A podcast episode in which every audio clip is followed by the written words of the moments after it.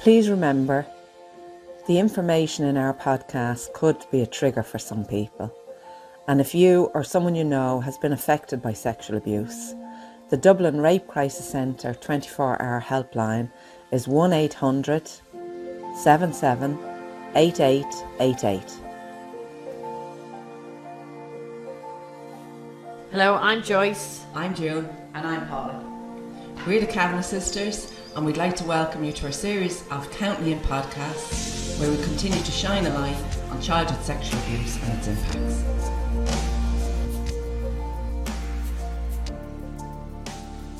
In today's podcast, we'll be talking to Maeve Lewis, C E O of One in Four, a charitable organisation dedicated to supporting adult survivors of childhood sexual abuse. Founded in two thousand three and located at two Hollis Street, Dublin two, and the phone number is zero one, six six two, four zero seven zero. Maeve is a proud Tipperary woman and is the recipient of the University of Limerick's two thousand nineteen Alumni Award for outstanding contribution to society. The university also acknowledged Maeve's international work in post-conflict situations and her contribution to the International Criminal Court as an expert witness in sexual trauma. We will be including a link at the end of this post which will include Maeve's extensive credentials. We don't have all day. Yeah.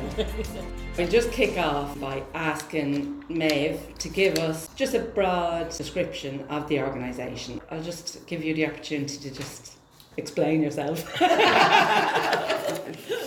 Okay, thanks, June. Um, well, One in Four works with adult survivors of child sexual abuse, men and women. About half our clients are men, and people often don't appreciate really? that. Brilliant. Yeah. Um, we also work with the families who have been impacted by sexual abuse, and we also have a prevention programme where we work with people who have caused sexual harm to children. For survivors of abuse, we have a number of programmes.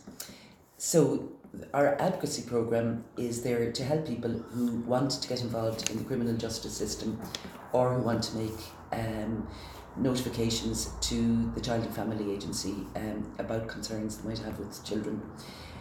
The advocacy team support about six hundred people a year, and almost every year now about thirty-five of those people would end up in a criminal trial, which can be very daunting and harrowing. So the accompaniment service we offer is great that's, support. That's quite a high number considering how few cases are ever brought, like nationally. Yeah, yeah, it is, and we found year on year that the number of people who are willing to go to the Gardaí in the first instance and then go right through the whole process, that that number is growing. We don't know why, but I think maybe people, you know, they, they see other people in That's court. it, people are getting braver. People are just getting braver. If you go to a criminal trial, you are entitled to anonymity so that your name will never be published. But a lot of people waive that right now. That's right. And they speak openly to the media. And I think that encourages a lot That's of other right. people to come See, forward. Now, there are other people, for various reasons, who absolutely do not want to be named. And in fact, the fear of being named, I think, stops some people from right, yeah. coming forward. And it's very hard because, you know, outside of Dublin, in like I'm from Tipperary, if there is a rape case in Nina, everybody knows who's involved. So it's very difficult to maintain being anonymous. Like we saw in the papers just the other day of that case down in Leitrim, where two guys were convicted of raping That's a girl right. they'd been at school with. But in the courtroom, some of their families stood up and said, "We'll get you back." And, you know, yes. you're a liar. Yeah. That was after they'd been convicted. So that's very difficult, I think, yeah. especially for people who come from small communities. But it was really well highlighted, and there was an arrest, wasn't there? There was an arrest, and the Gardaí are investigating. There's been action taken on yes. it, so it wasn't just something you have to put up with. No, no. No, no. So that's a good thing. Yeah, that's progress. Yeah. They're taking it a bit more seriously. Oh, I think so, I think so. And the guards, in fairness, have set up units all over the country where detectives are specially trained to investigate these very sensitive and, and difficult cases. And that, I think, is going to make a big difference to how people are received if they walk into a Garda station and want to make a complaint. We find that with our clients, if somebody wants to make a complaint to the Gardaí, and that's always their own choice, that the guards will actually come in here to One in Four and meet them here, so they don't have to go into Brilliant. you know, a police station. You know, with the with mandatory reporting, mm. and so if a client comes to you and they're starting to receive treatment, and you're mandatorily responsible for reporting that. How do you how do you work around That's your policy the, on that? The difficulties? Uh, I mean, Tusla have a new policy out, so we've changed our policy. In the past, we used to really encourage people to give us the name of the person who abused them. We saw that as really important to protect other children. But Tusla have changed their policy, uh, which we are strongly fighting. So nowadays, if somebody doesn't want to give us the name, that's absolutely fine. We don't have to make that mandatory report. That's brilliant. Yeah. Now, what we find is that even though people don't have to tell us, very often as they progress through counselling, they will they, they change their minds yeah. and yeah. they begin to realise, look, this was not my fault, that's this it. is not my responsibility. I am worried maybe that he's still abusing other children. Tusla guidelines you're talking about is the recent crap that's come now.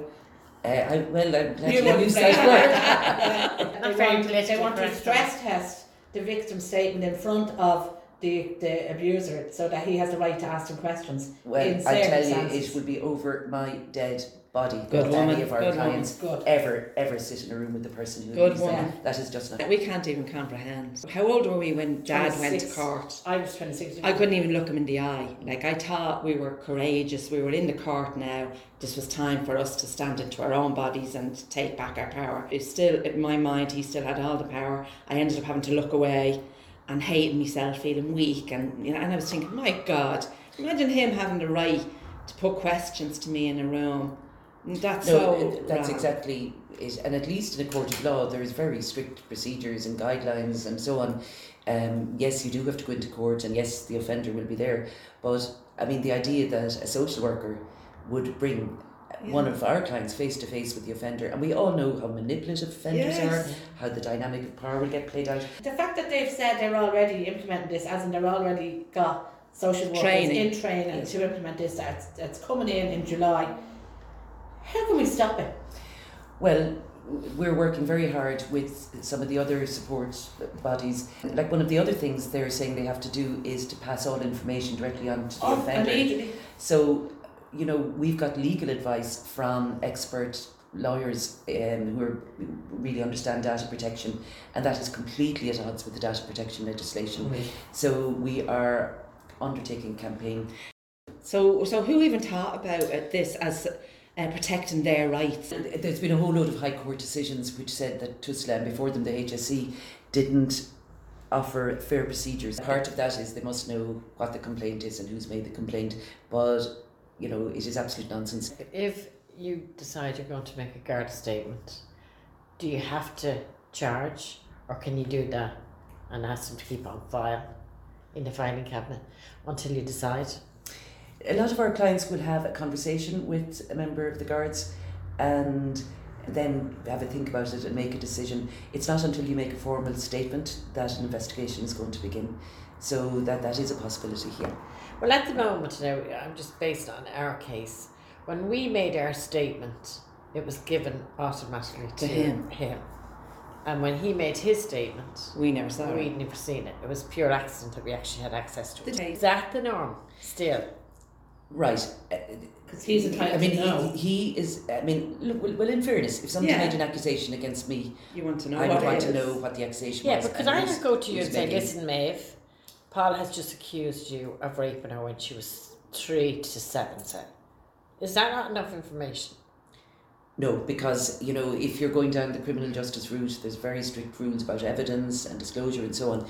Now, what has happened, and it, it, it tightens things up, is that in the past, um, say if one of our clients was going to trial, the guards would contact us, they'd ask for counselling notes, they'd ask for all these things, and with the client's permission, they'd be handed over. That doesn't happen anymore. It's the Director of Public Prosecutions, the D P P, who requests the counselling notes. They may redact some of the stuff out of the notes, and they are given to the legal team of the accused person with very strong provisos that they mustn't be copied, they mustn't be shared with any other people. Like, in the past, we had situations where the abuser got all that information and was sharing it all around his friends and family and whatever. That can't happen anymore. And once the trial is over, regardless of what's happened, those notes have to be returned to the D P P, and um, I think they're kept on file there. So there is some safeguarding for a person, but I mean, if you get involved in a criminal trial, you have to know that any your your statement and any other information like counselling notes can be made available. I think that's that's beyond sickening. Because surely the idea of counselling and the point of counselling is you go in somewhere safe and you're allowed to tell your whole story, knowing that it's between you and your counsellor. Yeah, I mean, it's a choice people have to make, because some of our clients, when they realise that counselling notes, for example, could be used, decide they're not going to go ahead with the case. There is a new provision um, in the new Sex Offences Act since twenty seventeen that it's possible for the uh, complainant to go into court and to get independent legal representation before the judge to request that those notes would not be used, and then the judge will read the notes and decide whether they can be used or not be used or part of them used or whatever. So that's some small protection.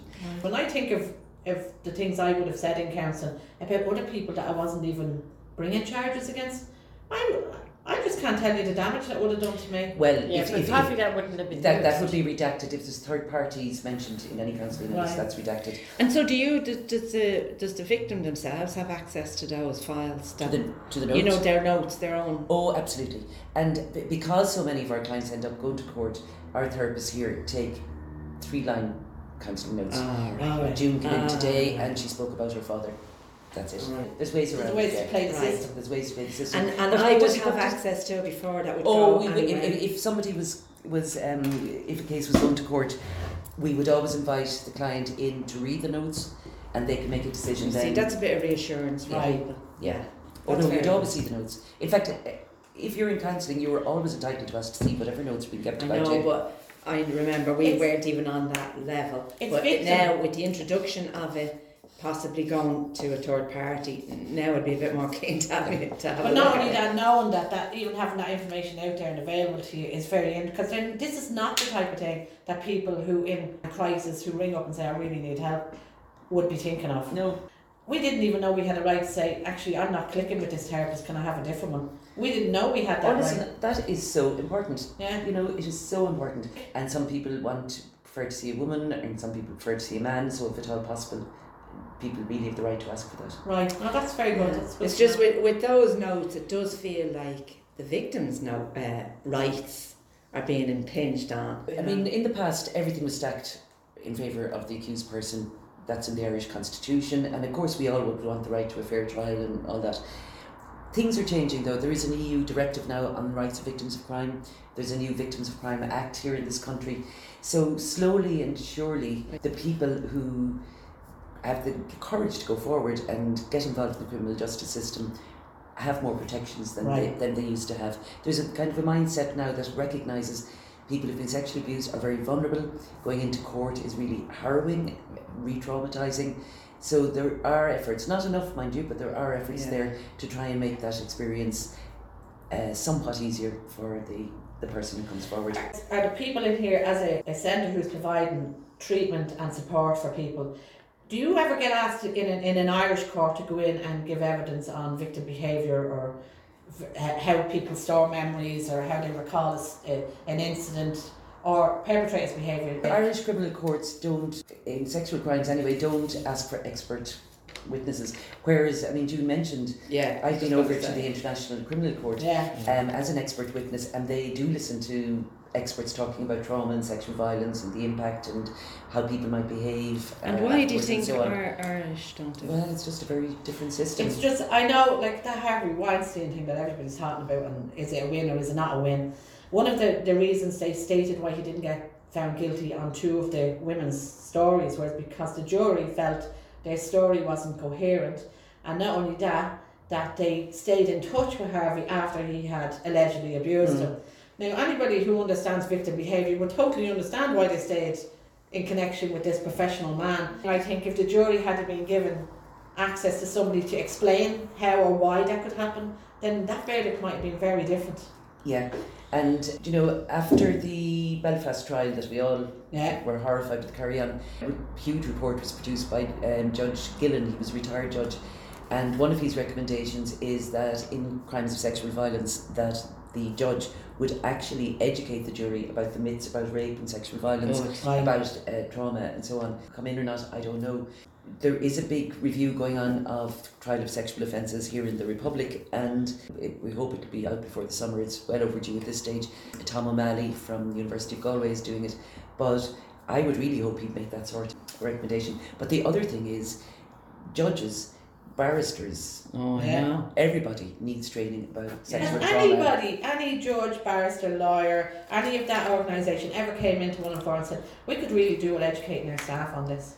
No, that has never happened. The judges have a new judicial council uh, that is to provide training. They may well be having training privately, I don't know, yeah. but we certainly have never been asked to provide training, right. um, and we would be very happy to do it. And you would have a very unique point of view in the fact that not only do you deal with victims, you deal with perpetrators, so it would make sense why they would come and ask for that kind of information. And also for judges to listen to people who have been through the court system, yeah, yeah. to hear, because I mean most of our clients who end up going through a trial will tell us that they felt humiliated, yeah. traumatised, yeah. their character torn apart. You know, it's a really, really difficult thing, and that's why people absolutely need the sort of support our advocacy officers can give. I mean, anybody would be out of their minds to go into a criminal trial without professional support right. going through it. And then not having consistency in sentencing.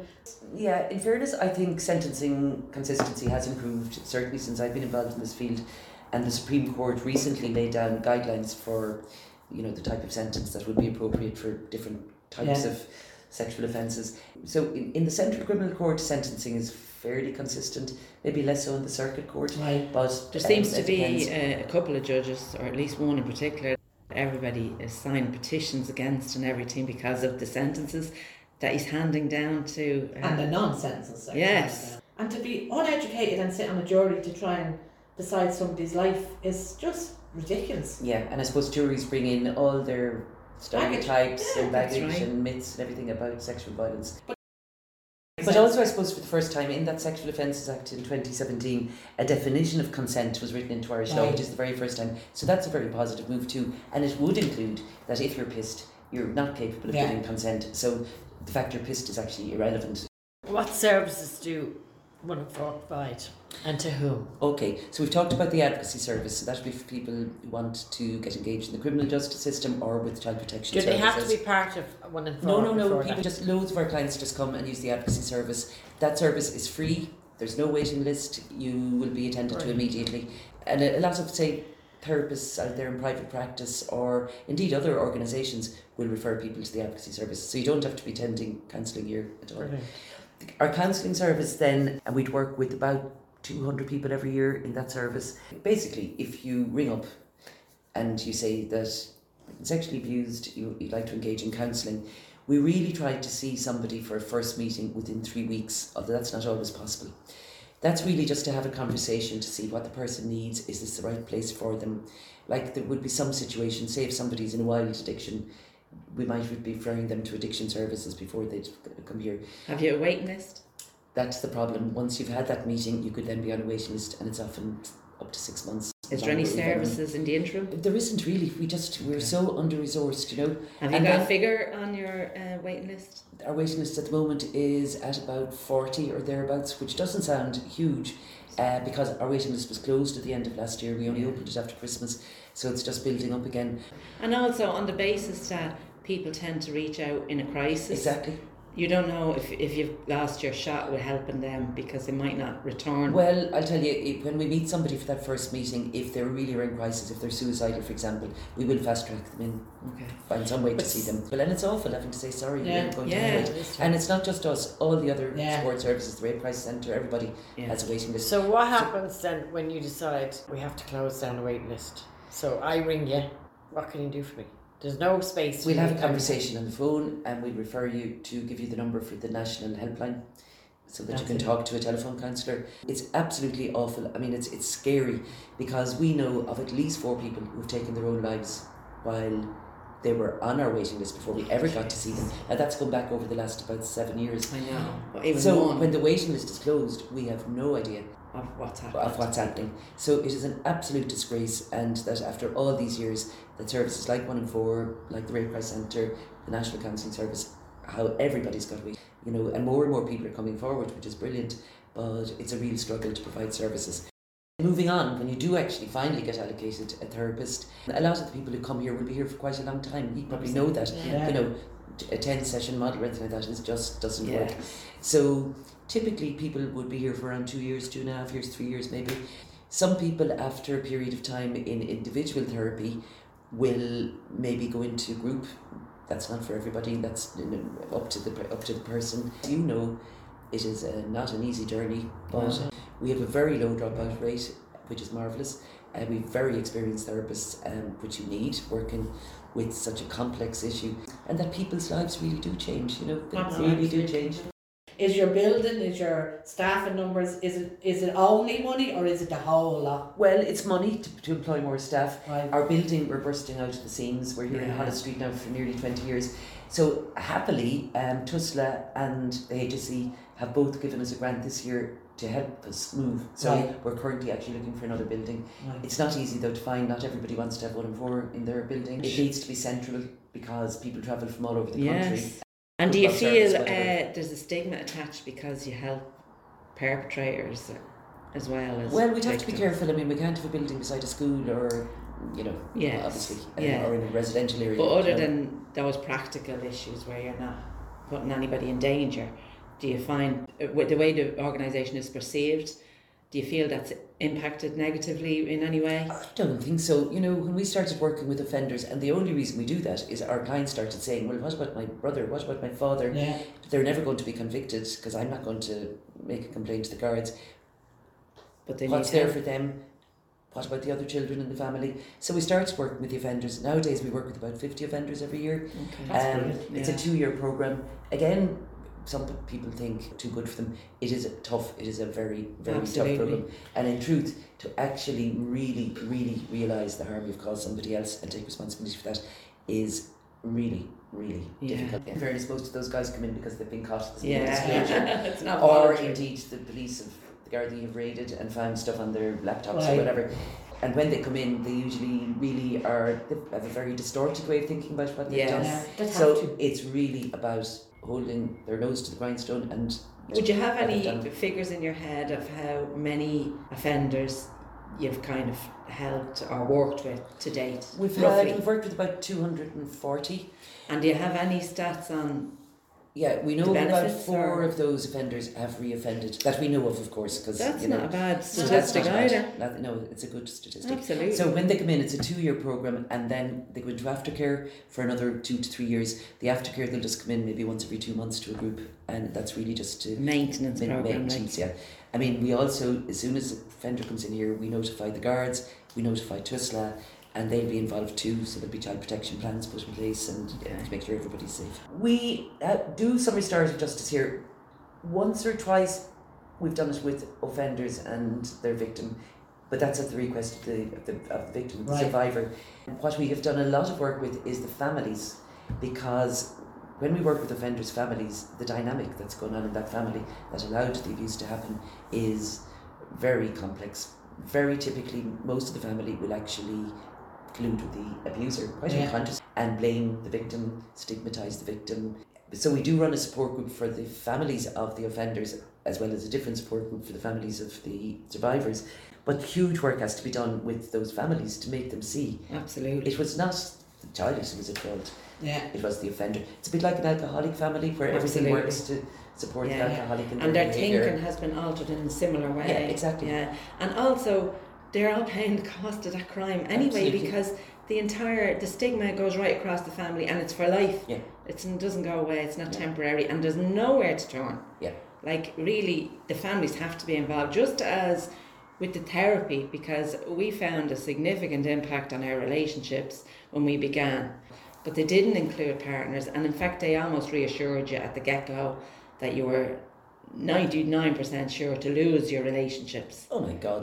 Fairness, it was new. The Rape Crisis Centre at that time dealt with rape, and they didn't know what to do. And they showed you a list of likely uh, traits to look at, you know, that might be present if you're a victim, and also the reassurance that very few relationships make it through this. So you were absolutely terrified from the get-go.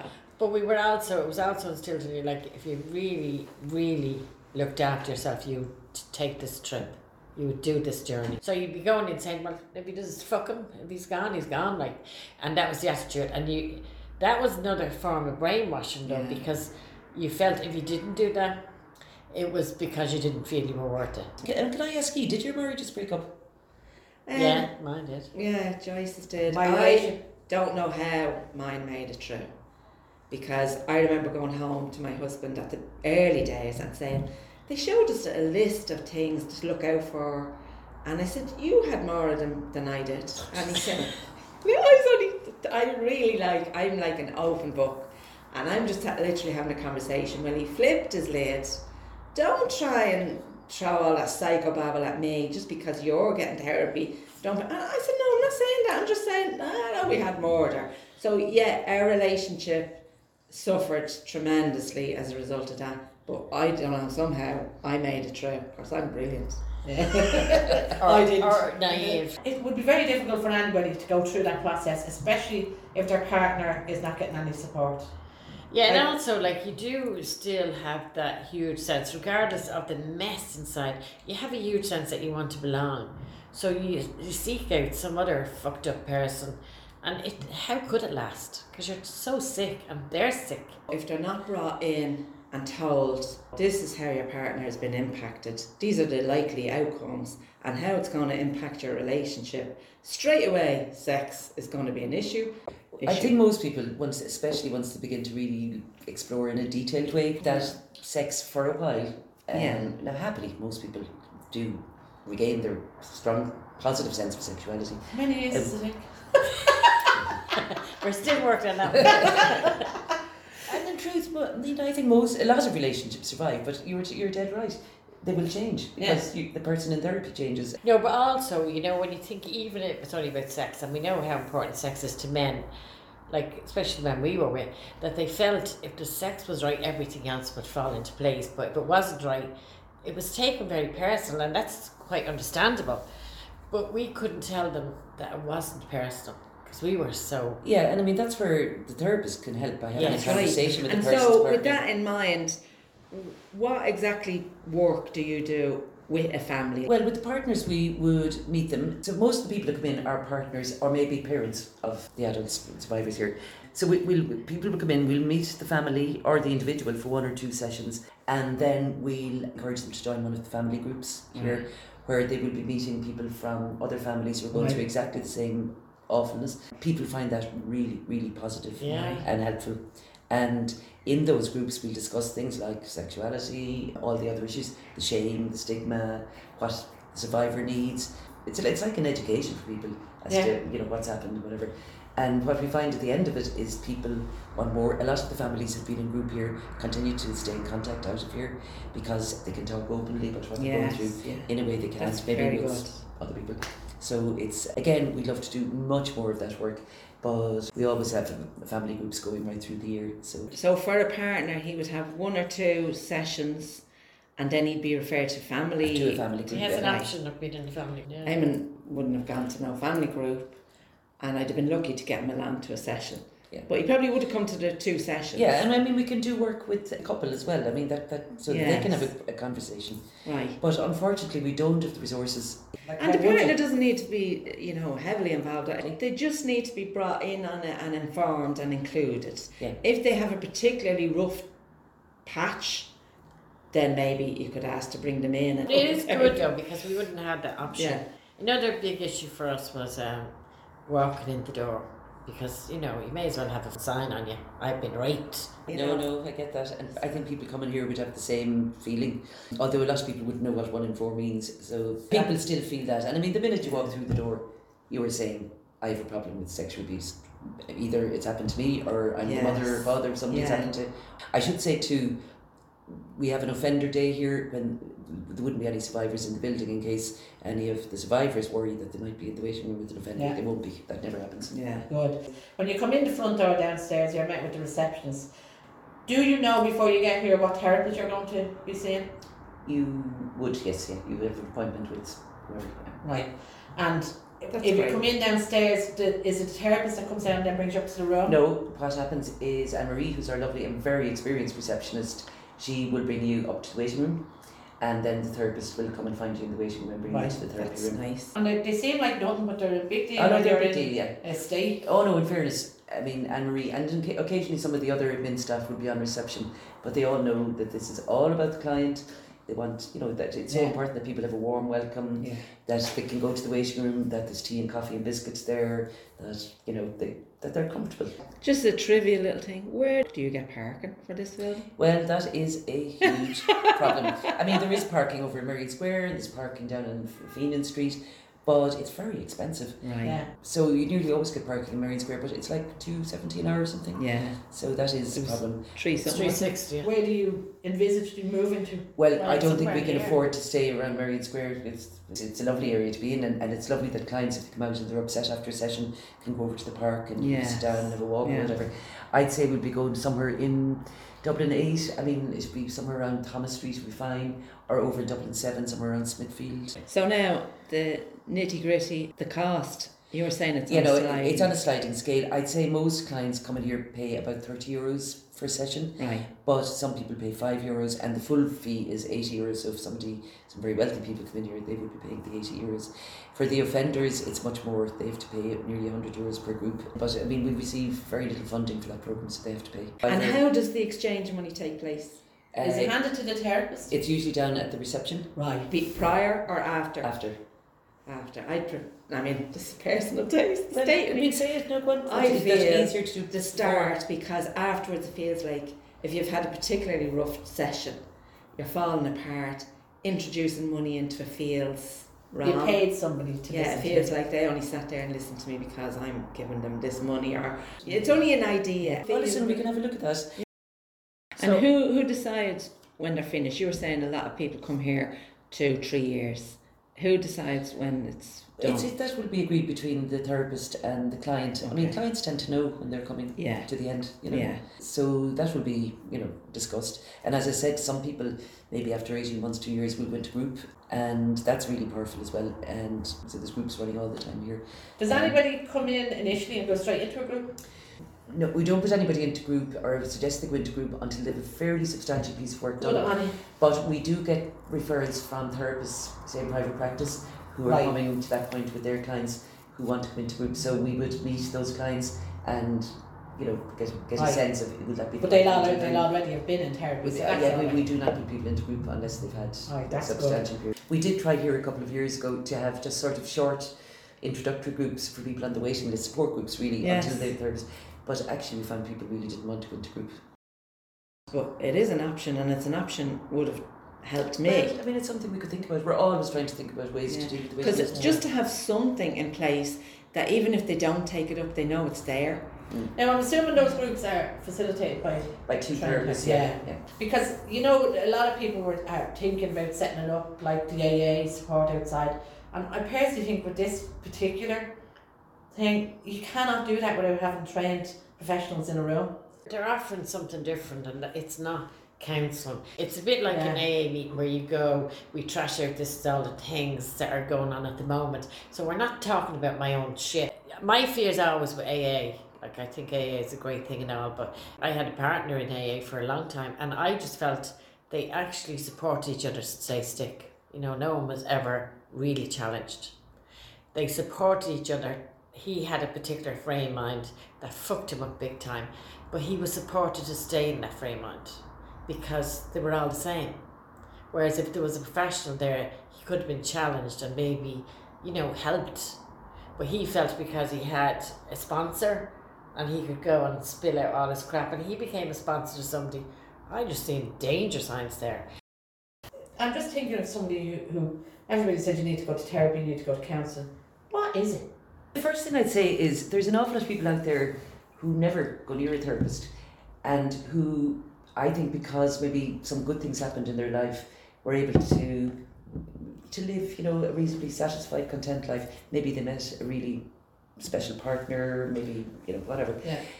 But obviously I'm a therapist, so I do think everybody, I think the word is going to therapy actually. But, so what is therapy? Look, but really it's just a chance to allow to have a space, a private space, where you can get to know your therapist, where you form a very deep relationship if it's working, and gradually you allow that person to get to know you really, really well. So all the things you hate about yourself as well as everything you like about yourself, and you can just talk through everything that's happened to you. And gradually, like you've just been saying, by doing that, it's like you begin to realise, this was not my fault, There was nothing wrong with me. There is nothing wrong with me. Yeah, maybe I've picked up all sorts of ways of being in the world to try and cope with the pain, but I've other options now. Yeah. And by working through those, people really do go on to live lives that isn't contaminated all the time by right. the sexual abuse. But the word therapy seems to intimidate some people, I think. You know? Well, it also implies there's something wrong with you. Yeah. You know, that's an American thing, you know, you go and find yourself and all that crap. But it does imply there's something wrong with you, and you already believe there's something wrong do, with you. Do you so. still think that's the case? Because please, just about everybody I know is in therapy regardless of what. Yeah. But you're just probably just saying because you're on Well, that's true. That's probably yeah. true. Yeah. You only working with offenders who haven't been... No, about half our offenders will go to prison. Okay. Yeah. Right. Especially the, the internet offenders. And I mean, people tend to treat internet offenders less seriously. Every one of those images of child sexual abuse is a crime scene. Point Do you think um, treatment for sex offenders that end up in prison should be mandatory?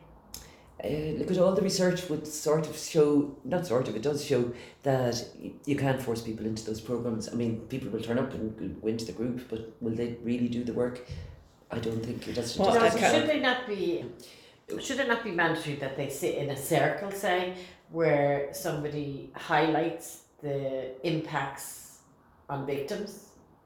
That they don't have to participate, but to hear it sometimes. I you don't never think know that would sink in on people. What I do think is to encourage people to get into treatment in prison is that there should be some advantage attached to that, that the release date would be earlier or something like that. I don't believe you can change behaviour unless you know what your behaviour is and mm-hmm. where it came from, why you do it, and then what damage it's doing to you and to somebody yeah. other than but you. Another question is, there are a lot of people in prison who want to get into a programme and they can't get and in yeah. because, again, the offender treatment programme in prisons is very under-resourced. Yeah. You know? um, That's so, the Better Lives one. Yeah. I'm assuming your funding has been cut, like everybody else's. Well, it was cut back in two thousand nine in the middle of the crash. I mean, we lost about forty percent of our funding. Right. That was just when the Ryan report came out. So that year, the numbers trebled. Like they went up, there was about sixteen hundred people through here this year. It was Jeez. That year, it was absolutely mad. Now those numbers have dropped back down to about eight hundred.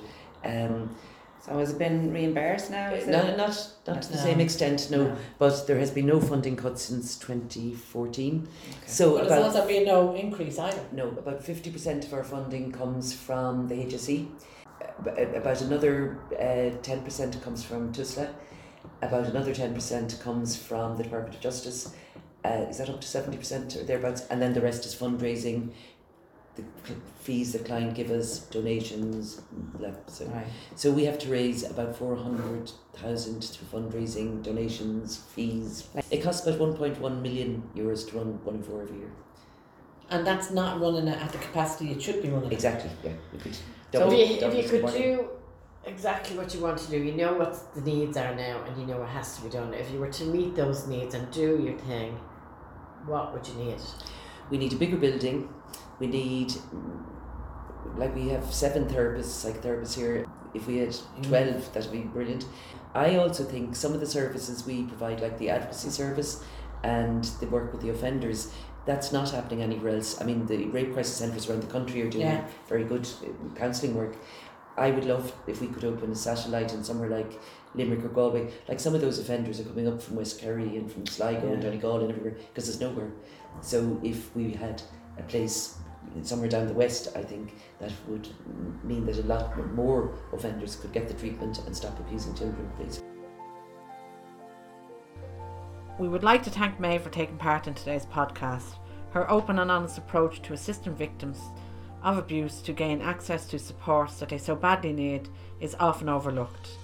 Her willingness to challenge the current government bodies, along with navigating the maze of legal procedures to ensure that clients' needs are placed front and centre at all times, gives us hope for a better future. So thanks, Maeve, we really appreciate all you do. Keep up the great work. Thank you for listening. Hopefully some of the information we've shared will resonate with you and bring you to a place where you can have compassion for yourself. Please know that no matter how you feel or how you respond to the abuse, it was normal. We're hopeful and optimistic that those in a position of power to bring about change will be moved into action, so we can finally eradicate childhood sexual abuse. So please spread the word and share the information. The decision to heal from childhood sexual abuse places you on the most important journey of your life. You're in charge of this journey. Only you know what works for you and what doesn't. It takes as long as it takes because there's no rushing it and there's no faking it. You have to feel it. And just as the ripple of pain that you're in goes out and impacts all of those around you, so does the healing. And the more you heal, the more everyone around you benefits from your healing. You've been listening to the Kavanagh Sisters podcast. You can contact us through Facebook, Twitter and Instagram, or email the Kavanagh Sisters at gmail dot com.